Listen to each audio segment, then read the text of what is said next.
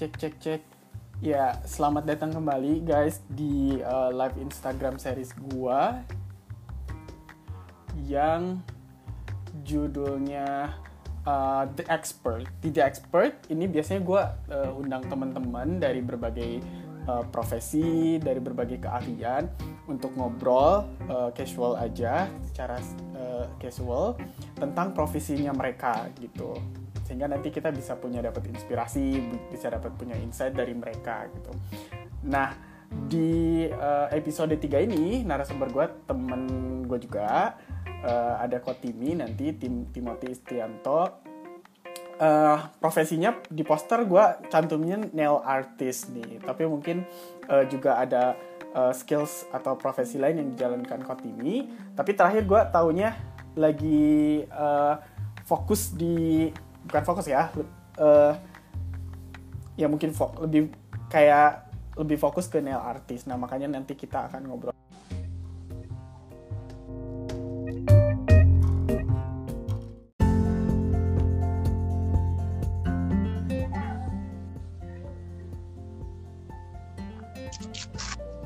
Hai hai. Halo.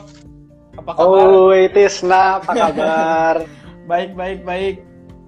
Udah berbuka puasa? Tadi gue lihat berbuka puasa dulu ya. Oh sudah sudah sudah ya berbuka puasa dulu ya pakai MPP. Itu apa? Aduh, apa kabar? Pesan baik baik baik. Udah lama nggak ketemu. Terakhir itu ketemu gue uh, yang ingetnya adalah di uh, eh, GI. Ya nggak sih? Apa ya? Terakhir apa ketemu ya tuh ya? di, di GI meeting uh, meeting ini deh, meeting popcorn. Oh, iya, itu 2017 iya. apa 2018 gitu itu udah lama gila udah lama banget ya berarti ya? Iya. Sebentar gue sambil uh, cari poster yang mau ditampilin di sini. Iya nah thank you banget Kotimi. Hari ini udah mau menyempatkan waktunya untuk bisa ngobrol-ngobrol ala-ala nggak jelas. Itu deh gue sama-sama bikin program live Instagram gitu ala-ala mumpung juga kayak timingnya pas kan orang-orang lagi di rumah terus uh, kayak banyak waktu dan sebagainya unik juga sih Tis lo mau ngajak gue sebagai Maksudnya gue sebenarnya bukan nail artis, bisa dibilang gue belum bisa dibilang nail artis karena masih cupu. Oleh karena itu gue mengajak bini gue nih, udah ada di sini dia, tapi belum masuk. Ya, Apa gue masukin masuk. kali ya? Uh, ya kita boleh. jadi nge-live berdua. Ayo sini sini sini. nih pakai headsetnya dulu. Halo, Mbak Fion, Mbak Fiona ya eh? Ya. Ya, halo. Fiona.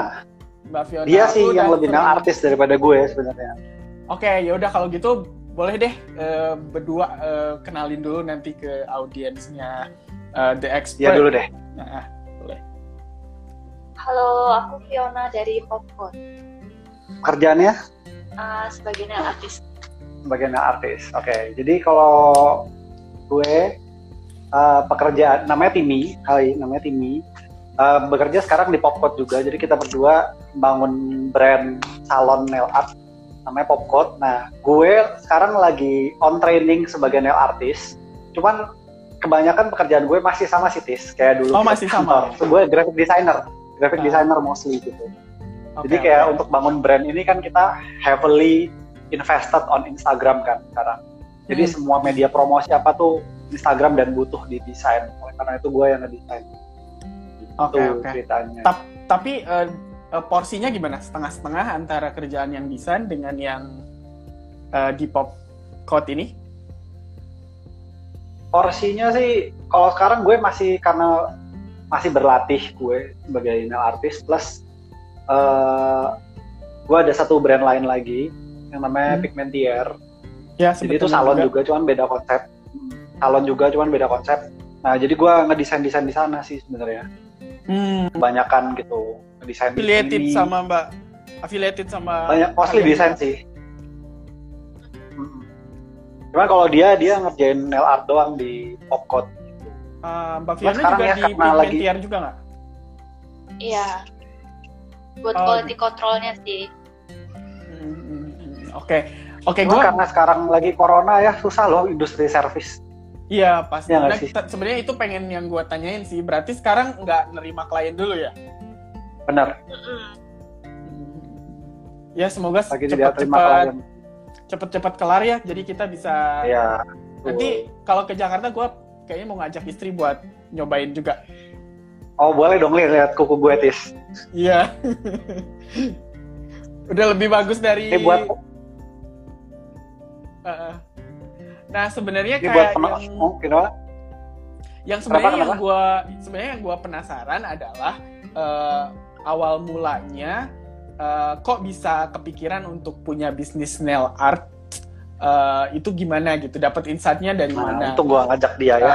Apakah dari dan udah ber- dari berapa lama gitu? Soalnya baru sekarang sekarang sih kayak gue ngelihat mungkin terutama yang kuku-kukuan tuh kayak si aduh Cardi B gitu ya Cardi B tuh kayak kuku Hmm. kuku-kuku banget gitu tapi kayaknya gue ngelihat eh, popcorn itu way udah lama gitu udah lama dari si Cardi B trennya jadi gimana boleh boleh cerita? diceritain Hmm. Jadi Popcode itu mulai 2015 Oktober. Oktober 2015. Heeh. Eh, awalnya sih apa ya kayak emang dari lama kan dari SMA tuh suka kutek-kutekan tapi nggak nggak buat kerja gitu nggak kepikir bahkan. Soalnya dulu di Surabaya tuh nggak terlalu banyak salon kuku gitu terus kayak cewek-cewek tuh nggak yang kukuan banget gitu lah. Sementara di Jakarta tuh beda gitu kayak usaha yang sifatnya pampering kayak gitu mempercantik diri itu kan kayak ini maju banget kan kayak gitu. Sementara di Surabaya itu lebih kayak orang kalau mau ada event mau ada pesta kayak gitu baru apa kayak perawatan gitulah. Kalau di sini tuh kan kayak bulanan itu udah kebiasaan gitu. Nah iseng-iseng cobain tuh soalnya ada teman-teman kan yang di Jakarta tuh kayak nyeletuk gitulah kayak kamu suka gambar suka kuku bikinlah usaha kuku bilang gitu. Terus aku awalnya kayak cuma mana mungkin gitu kayak kerjaan kuku tuh emang bisa dijadiin kerjaan kayak gitu. Kan dulu aku ngantor ya ngantor desain juga gitu. Jadi benar-benar gak kepikir gitu. Terus ternyata pas dicobain emang awalnya nggak langsung punya pelanggan gitulah. Dari pasang Instagram tuh sekitar empat bulanan tuh nggak ada nggak ada yang bikin gitu. Kayak loh nggak ada gitu. Padahal banyak orang yang kayak suggest gitu bener nih kamu kerja buku aja ini bakal bisnisnya bakal naik kayak gitu. Tapi nggak ada yang bikin. Untungnya kayak nggak menyerahkan waktu itu kayak ya udah dicobain kayak gitu terusin ternyata akhirnya dapet tuh pelanggan pertama gitu kan yang Oktober itu. Terus dari situ baru mulai pelan-pelan sih.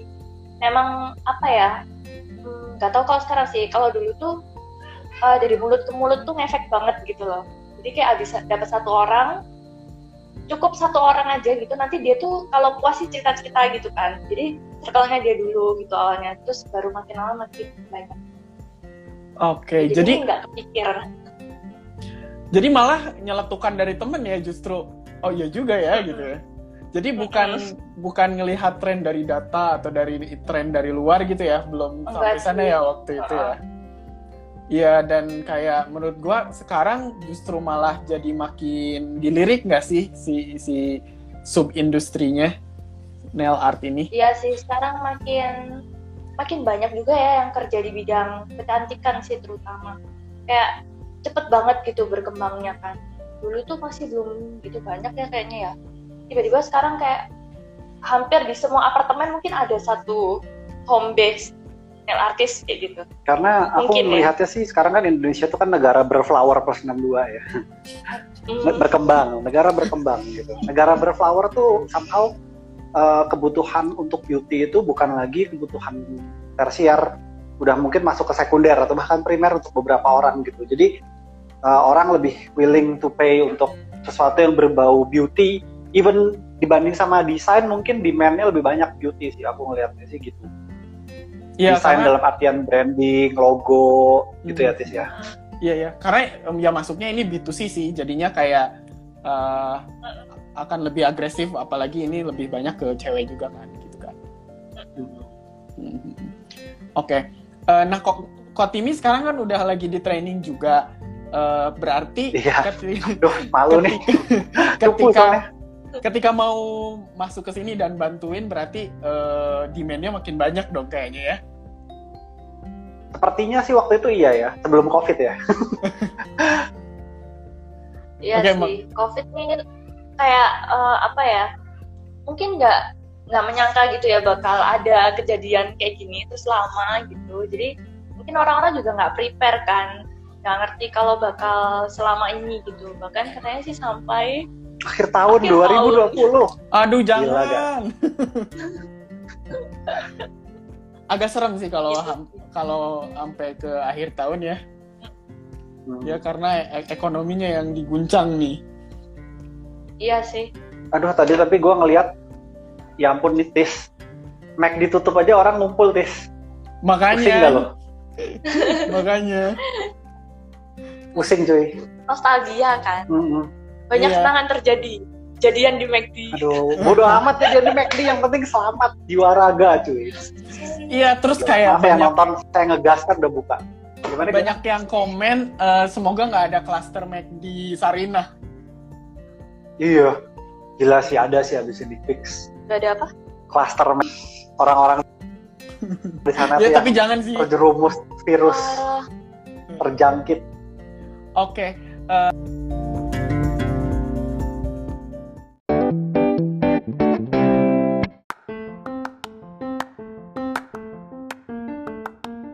eh, kalau udah udah sempat mapping nggak kayak kalau di Jakarta itu Nail Nail Arts eh, Studio itu ada berapa yang jadi kompetitor eh, Popcode? Awalnya gimana?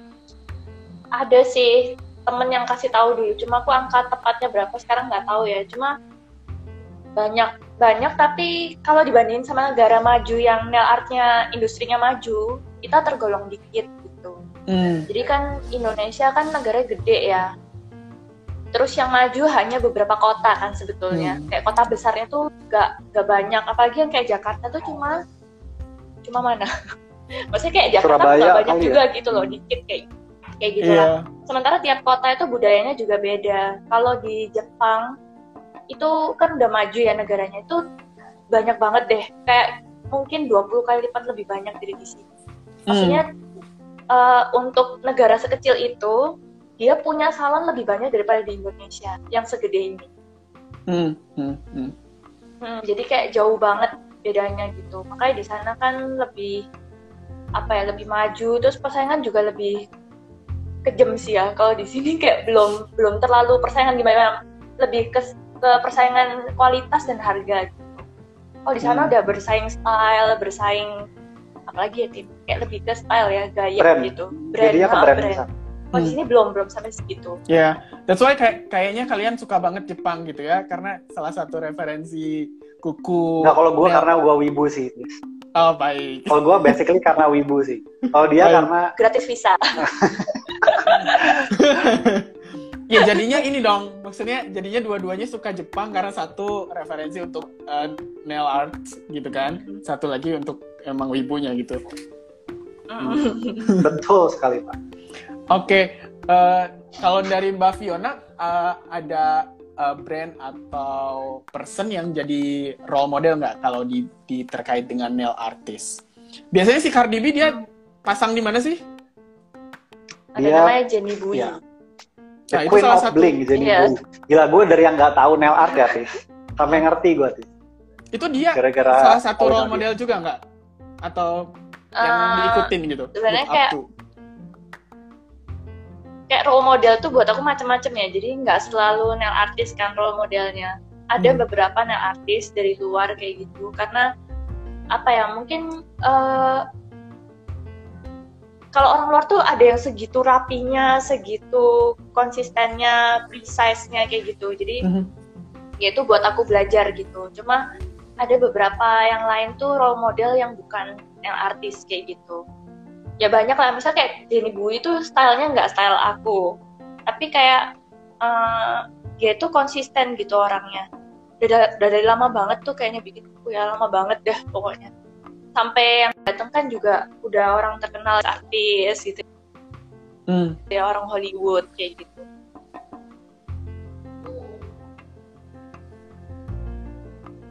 Halo. Loading Halo. nih kayaknya. oh Nggak sebenarnya barusan barusan nggak nggak loading tapi kita ngerasa itu loading. Sebenarnya enggak. Soalnya kayak Kayak eh, Inilah ya.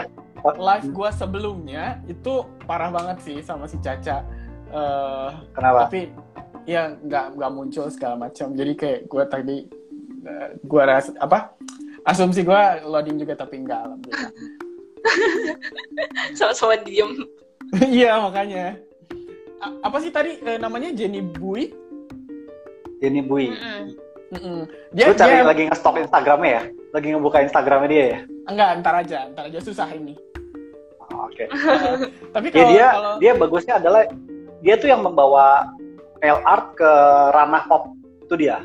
Karena Hmm. kebetulan dipakai sama Cardi B dan kebetulan si Cardi B sam- so proud so proud sama nailsnya terus dia secara nggak langsung ngepromoin si Jenny Bui-nya juga gitu. Emang mereka udah sohib juga sih. Kon- Konteksnya mereka udah sohib. Zaman si Cardi B belum nge-hype kayak sekarang udah bikin kuku dia. Gitu. Terus Cardi B-nya nge-hype masih bikin kuku di Jenny Bui. Gitu. Oh jadi jadi emang eh, jadi emang si Cardi B yang juga ngetrenin si kuku-kuku panjang warna-warni itu tuh dia ya berarti bener ya? Salah satunya sih dia masuk salah satunya. Ini yang bikin Jenny Bui lebih terkenal lagi Iya, gitu ya ah. kan Eh, lumayan dipromoin. Ya ada Atre, Atre nonton. Hai Atre.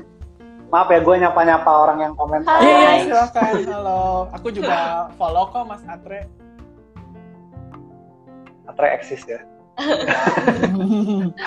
Nggak kan kadang-kadang circle-nya eh, Mas Timi gitu-gitu, gue juga kadang-kadang suka follow ya. Gitu. Kalau Tapi emang kalau anak kreatif emang juga. circle-nya itu, itu, aja, sih. itu itu aja ya. Halo Mas Iya, Atre. based on interest ya. Iya. heeh. Oke, tapi kalau si Cardi B itu eh, kukunya emang panjang-panjang sih. Maksudnya kayak kalau orang yang biasa juga susah juga sih ya.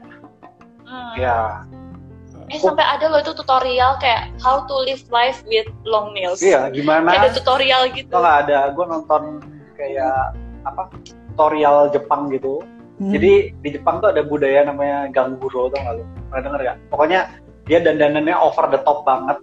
Make upnya tuh dibikin gelap, terus matanya tuh sekitarnya bikin putih kayak Donald Trump gitu.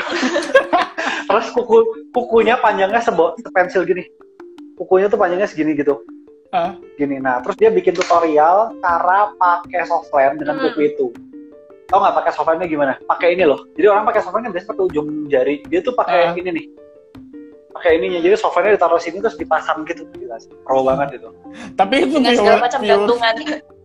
Tapi itu viewersnya gimana? Maksudnya kan orang juga nggak susah relate-nya juga kayak gitu.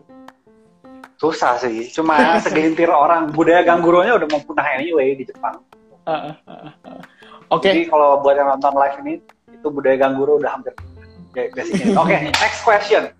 Next question. Mungkin lebih ke kayak Mbak Vio lebih ngejelasin prosesnya kali ya dari nail arts ini. Karena mungkin eh, orang eh, sekilas mungkin ah cuman nge- ngekutekin aja. Padahal kan dari situ aku lihat sempat lihat di Popcode prosesnya tuh nggak yang nggak langsung ngechat gitu. Apa di manicure di apa gitu. Mungkin nanti audiens ya the expert akan lebih aware gitu dan bahkan jadi nanti eh, leads juga buat Popcode nih. Hmm. Iya boleh. Jadi kalau di tempat kita itu eh, nggak walk-in salon, jadi by appointment harus janjian dulu gitu, booking. Setelah dapat tanggal booking, eh, biasanya kita kayak konsultasi gitu. Mereka konsultasi mau bikin apa gitu, ngobrol dulu. Jadi pas datang ke tempat kita itu sudah tahu mau bikin apa gitu. Waktu datang tuh tinggal kerjain Terus proses bikinnya gimana? misal nih kalau pas datang kukunya itu lagi ada yang lama gitu desain yang lama biasanya kita remove dulu.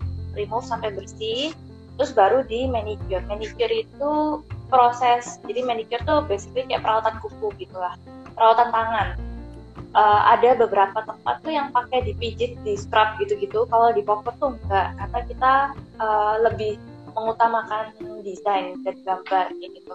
Jadi kita cuma bersihin eh, bagian-bagian yang penting aja buat supaya di gambar tuh rapi kayak gitu. Yang bersihin tuh bagian putih ke terus kayak kukunya dibentuk yang rapi, yang sama panjang, baru kita gambar gitu. Hmm. Terus setelah digambar paling cuma kasih pelembab gitu biar nggak kering. Nah, yang Udah. bikin unik ya, Tis. Ini Mhm. kan dia perspektif orang nail art. Gua kan Hmm. perspektif anak baru nail art. Jadi gua Hmm. ngerti sih konteks pertanyaan lo apa. Ini yang Ya. bikin beda industri nail art sama regular nail art Yang regular nail art tuh yang lu nail art nail art di rumah lah, yang DIY. Itu bedanya biasanya kalau orang di rumah tuh bikinnya kayak gini kan. Betul. Kalau kita punya cat itu kayak gini. Hmm. Jadi Oke. bentuknya beda. Ini kan kalau ini udah ada Ada kuasnya. udah ada kuasnya dalamnya.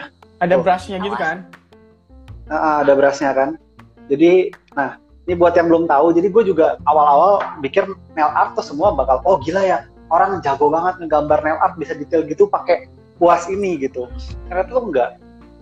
Ternyata jadi bentuknya itu kayak gini. Buat kalian yang belum tahu ya, bentuknya tuh pot gitu. Ini kita bilangnya pot. Tisna juga pasti belum tahu sih, gue yakin. Belum lah. Terus nih catnya, catnya itu bentuknya eh, dia punya berbagai tingkat viscosity. Viscosity itu kekentalan. Jadi dari yang kental banget kayak lem kuku sampai yang agak lumayan cair kayak air kanji gitu ada. Nah, terus kita tuh punya berbagai macam plastis. Ini Nih. contohnya. Ini contohnya nih kalau diperhatiin gila nih, udah kayak tutorial YouTube. Gila, ya, udah kayak YouTube aja. udah kayak tutorial YouTube ya. Ini kuasnya guys. Jadi ini kuasnya tuh kecil banget nih, kayak bulu hidung cuy. Lu lihat deh, susah kan liatnya. Iya, sih kecil cara banget kayaknya. Iya, panjang kecil gitu. Ya, pokoknya kecil banget, kecil banget kuasnya. Jadi ada berbagai jenis kuas. Ini yang paling kecil dan panjang. Terus ada lagi yang sedengan gini. Mhm. Yang biasa sih. Terus ada yang biasa. Jadi benar-benar macam-macam. Jadi kayak melukis aja tis. Cuman Hmm, cuman uniknya lagi, kalau lu biasanya habis kutekan, terus ngapain? Tiupin sampai kering kan? Gitu kan? iya mung- iya mungkin ya. Eh, nggak pernah kutekan nih pas kecil. Oke. Terus eh kalau di kutek gel, ini kita bilangnya kan kutek gel bahannya. Bahannya itu dia nggak bisa kering. Lu tiupin sampai mulut lu kering juga dia nggak akan kering. Jadi cara ngeringinnya harus pakai lampu UV. Gitu. Oke. Eh, ceritain sejarah kutek gel deh, Jah. Jadi kutek gel itu dulu em, ini tapi nggak benar-benar awal mula ya. Cuma adalah salah satu gitu. Jadi ada satu dentist punya istri manicurist gitu. Terus si manicure si istrinya ini bilang enak kali ya kalau punya kutek yang langsung kering gitu. Karena kalau yang biasa itu kan emang mesti tunggu kering 10 menitan kan. Jadi kalau Hmm. digambar tuh bayangin lamanya itu seberapa. Karena satu lapis itu butuh eh, kering 100%-nya itu 10 menitan rata-rata. Nah, suaminya kan dentist dan kemis. Jadi dia bikin lah formulasi kutek yang kering kalau terpapar sinar UV. Yang waktu dulu karena nggak ada lampu UV, mereka pakai matahari. Jadi namanya solar polish atau solar nail gitu aku lupa. Terus aku cuma kepikir kayak berarti orang dulu tuh kalau kukunya cantik, gosong dong pasti kulitnya ya. Karena kayak cuma bisa siang hari kan buat ngeringin kuteknya biar cepet kayak gitu. Nah seiring berjalannya waktu, mulai tuh orang menciptakan kayak lampu UV gitu, lampu dengan sinar UV kan. Jadi lebih cepet kering. Bisa cuma 10 sampai 30 detik itu kering. Kering sempurna gitu ya. Jadi mau digetok, mau keramas, mau mencakar tembok itu tetap kayak copot gitu. Itu kehebatannya kutek gel sih. Dan tetap kilap gitu loh. Kalau yang regular polish kan soalnya bahannya itu liquid kan. Kalau kutek gel itu semi polimer. Jadi dia tuh sebetulnya benda padat kayak resin. Basically Ah. kayak resin. Soalnya waktu dikasih UV, UV lamp itu panas gitu loh, agak agak kayak apa ya tim? Kayak ketetesan lilin Hmm. cair gitu loh. Panas. Tapi itu kalau in some case aja ya, nggak selalu orang kutekan tuh panas gitu. Mhm. Cuma adalah efek seperti itu. Oke, Itu jadi produk jadi kayak benar-benar- membedakan itu. jadi kayak benar-benar beda ya dari segi bahan dan treatmentnya pun gitu kan. Oke, oke. Mm-mm. That's why ini ya mesti pergi ke ahli eh, kayak kalian Iya. gitu ya dibanding nggak bisa untuk sendiri. copotinnya juga nggak bisa copotin sendiri. Kalau- Kalau yang kutek biasa itu bisa yang kayak di drugstore jual itu kan tinggal pakai uh, polish remover kan, gosok-gosok pakai kapas gitu hilang. Kalau yang ini tuh nggak bisa hilang. Kalau cuma digosok-gosok gitu. Ini nggak ini nggak bisa hilang pakai Oh. aseton. Gitu. Oke oke. Nanti Ada kayaknya mu- mesti mesti gua ajak istri nih langsung langsung lihat. gitu. Gimana Eh, Sumedang tis? Sumedang ya gitu deh, nggak tahu gue. yang Tapi di rumah aja kan? uh, mostly, mostly, mostly di rumah aja. Uh, jadi kan sebenarnya gue nggak apa-apa juga sih ke kantor karena kan paling karet gue dan kalau kafe tutup kan, kan gue ada kafe juga. Kafe udah jelas tutup uh, karena kan itu PSBB ya. Ya yang mengundang banyak orang. Tapi kan masih ada yang uh, perusahaan teknologinya. Sebenarnya gue masih bisa sih ke kantor, cuman uh, biar berasa aja gitu quarantine time-nya, jadi tetap di rumah, tetap WFH gitu.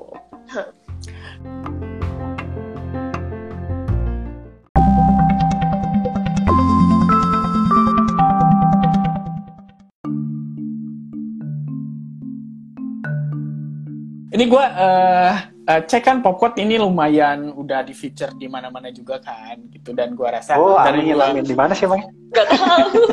di national televisi juga pernah kan benar gak di net TV kalau nggak Pernah salah. sekali sih. Oh, Iya, yang di itu net. ya. Nah, di net sekali. eh, keren banget lah dari 2015 eh, kayaknya kan progresnya juga udah banyak pencapaiannya udah banyak cita-citanya sebenarnya sampai mana sih Popcode yang kalian bayangin Kalau aku bayanginnya sih lebih apa ya? Mungkin lebih bisa berkontribusi buat eh, mengedukasi customer juga gitu ya, customer dan yang mau jadi nail artist gitu. Karena eh, aku sejujurnya nih kalau buat usaha popot ini mau misal kayak buka berapa salon tuh malah belum kepikir ya. Cuma aku lebih kepikir di sini itu orang buka jasaku tuh kan gampang kayak buka langsung gitu kan. Em, belum ada kayak license untuk buka kuku kayak gitu kalau di sini. Sementara di negara yang sudah maju itu ah, udah ada kayak gitu. Nah eh, ini bukan sampai ke ranah aku yang mau keluarin license kayak gitu ya. Cuma paling nggak aku bisa berkontribusi supaya nggak sembarangan orang tuh buka kuku kayak gitu. Karena aku sendiri kan bermula dari sembarangan juga kan bukanya jadi tuh try and errornya tuh super banyak gitu loh super apa ya kacau-kacaunya tuh ada lah kayak gitu. Karena nggak nggak ada standar khusus untuk membuka suatu salon gitu. Jadi ngawur-ngawur gitu loh. Dulu tuh kayak beli bahan seadanya di toko eh ada baru orang bilang bagus aku langsung beli kayak gitu. Padahal mungkin eh, pengaplikasiannya belum benar akunya nggak tahu caranya kayak gitu-gitu padahal itu kan penting supaya nggak merusak kuku customernya gitu jadi aku lebih ingin punya peran di situ sih Hmm, Kalau iya. aku as a brand, cita-citanya adalah aku nggak kepingin Popcode ini grow too big sih. Ya punya cabang itu nggak kepikiran sampai sana Iya. sebenarnya karena dengan kita keep it small, kita bisa quality control lebih baik gitu. Gitu. Jadi lebih prefer kayak kalau kita dibandingin kayak sushi misalkan, kita selalu compare sama diri kita sama restoran sushi ya. Jadi di Jepang situ tis ada restoran sushi yang namanya itu Jiro Sushi. Jiro Sushi cabangnya cuma satu kalau nggak salah. Jadi cuma ada dua restoran doang. Tapi lu mau ngantri makan di sana tuh ngantrinya harus kayak enam bulan sebelum gitu. Mm-mm. Berita yang jadi dia itu Michelin Star bintang 3 Mhm. gitu ya. Jadi udah kayak the highest peak of food achievement tuh itulah gitu ya. Mhm. Si Jiro Sushi ini baru-baru aja Michelin Star-nya dicabut bayangin.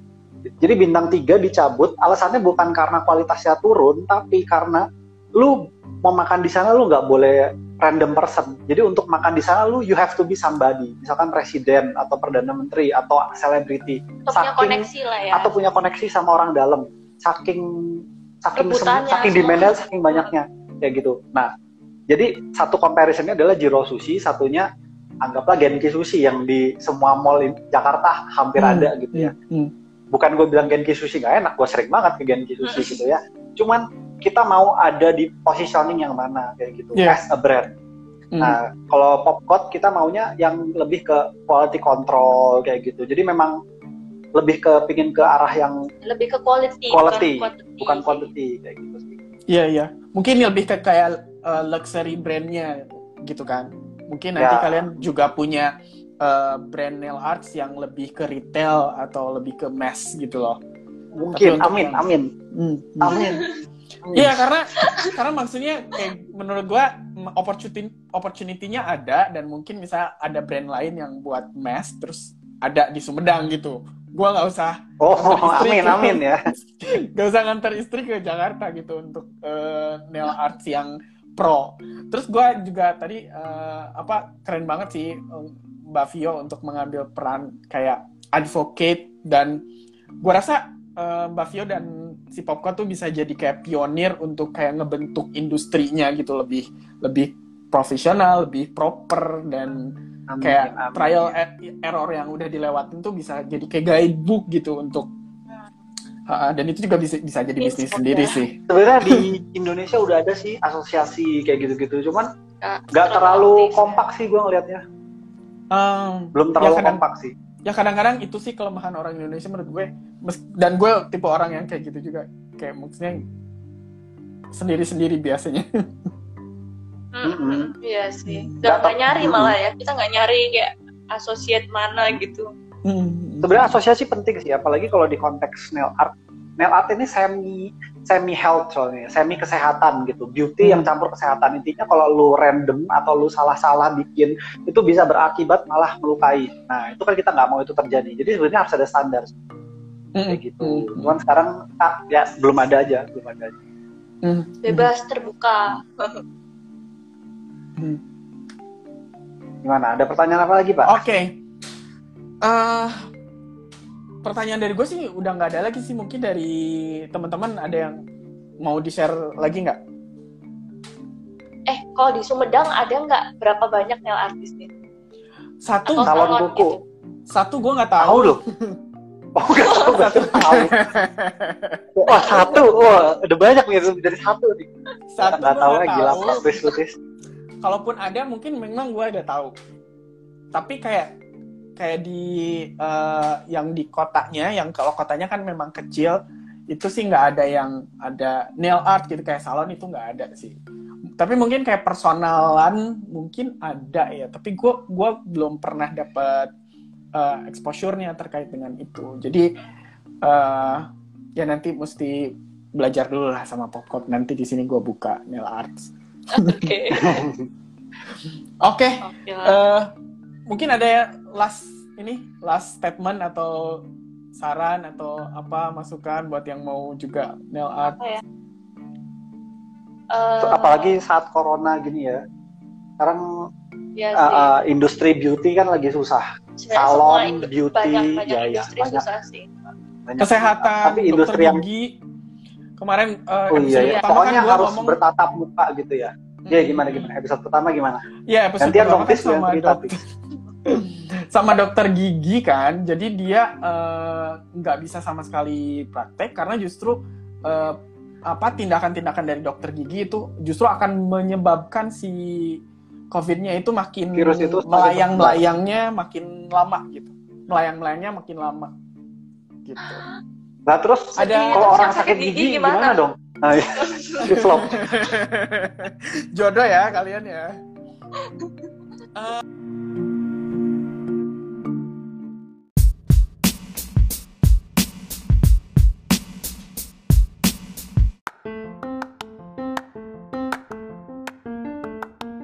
Ini nih, ada yang tanya tuh kebetulan Tis.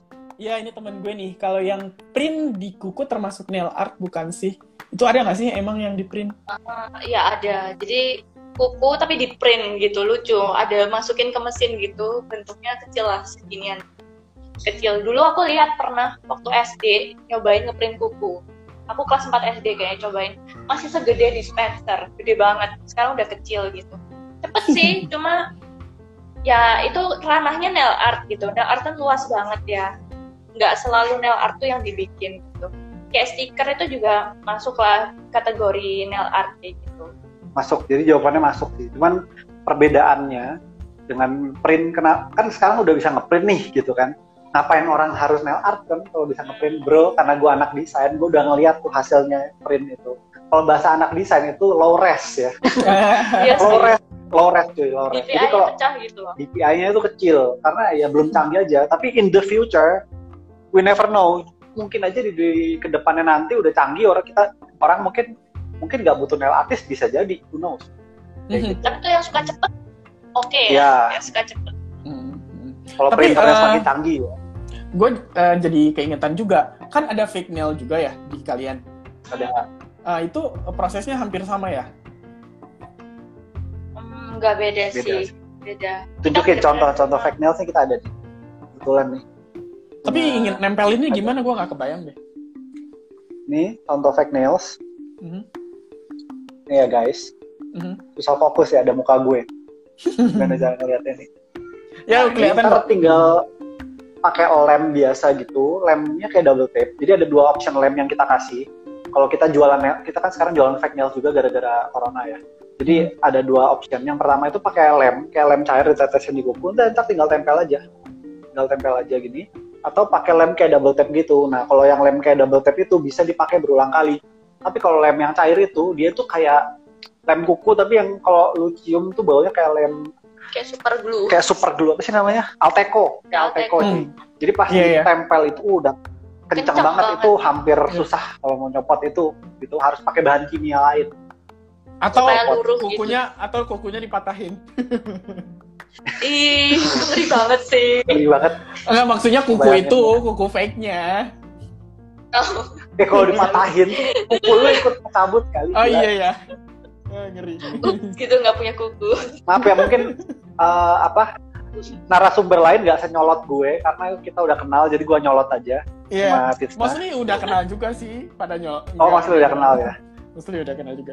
Karena gue juga kalau nggak kenal gimana? Maksudnya kayak emang gue ada di komputer gitu ya. bisa bisa nendang-nendang gitu Tiba-tiba. kan. wawancara KKI gitu kan iya kayak gitu-gitu deh. Oke deh kalau kayak gitu. Eh, eh tadi last statementnya belum nih kalau mau. apa kamu last statementnya Apa ya? Sehat-sehat semua ya, supaya covid cepet kelar. Kalau Iya. statement gue adalah tetap sehat, tetap semangat supaya kita bisa terus jalan-jalan dan makan-makan bersama wisata kuliner, bro. Pak Bodan, I miss you, Pak. Oke. Nyambung ya. Ah, ini ya biar cepet-cepet ke Jepang lagi ya. Gue belum ke Jepang nih. Aduh gimana nih? Batal tuh kita kemarin. Ya, jadi kita kemarin tuh ada rencana, jadi di Jepang itu setiap tahun tuh ada expo, bayangin kayak popcorn. Jadi kan ada yang nonton si Fahmi itu tahu popcorn. Jadi bayangin kayak popcorn tapi satu hall tuh kuku semua. Yes. Oh ada. Gila, Kak.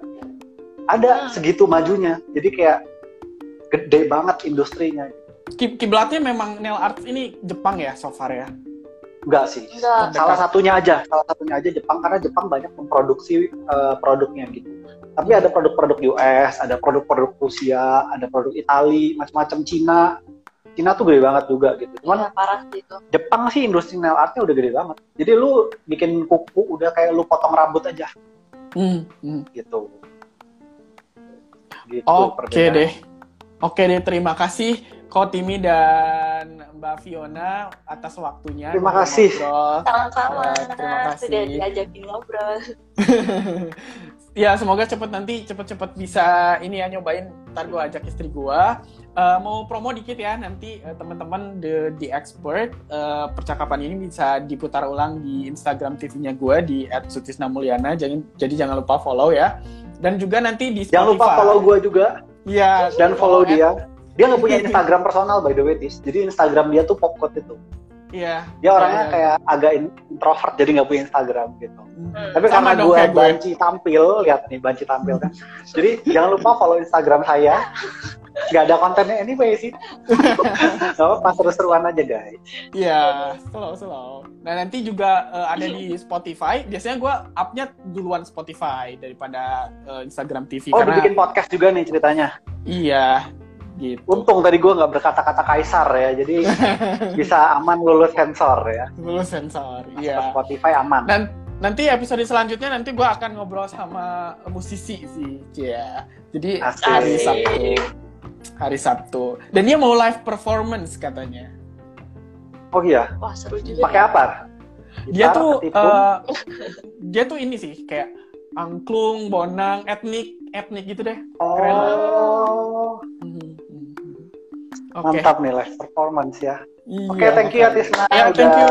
ngajak kita nge-live. Hmm, ya, selamat malam. Bye-bye.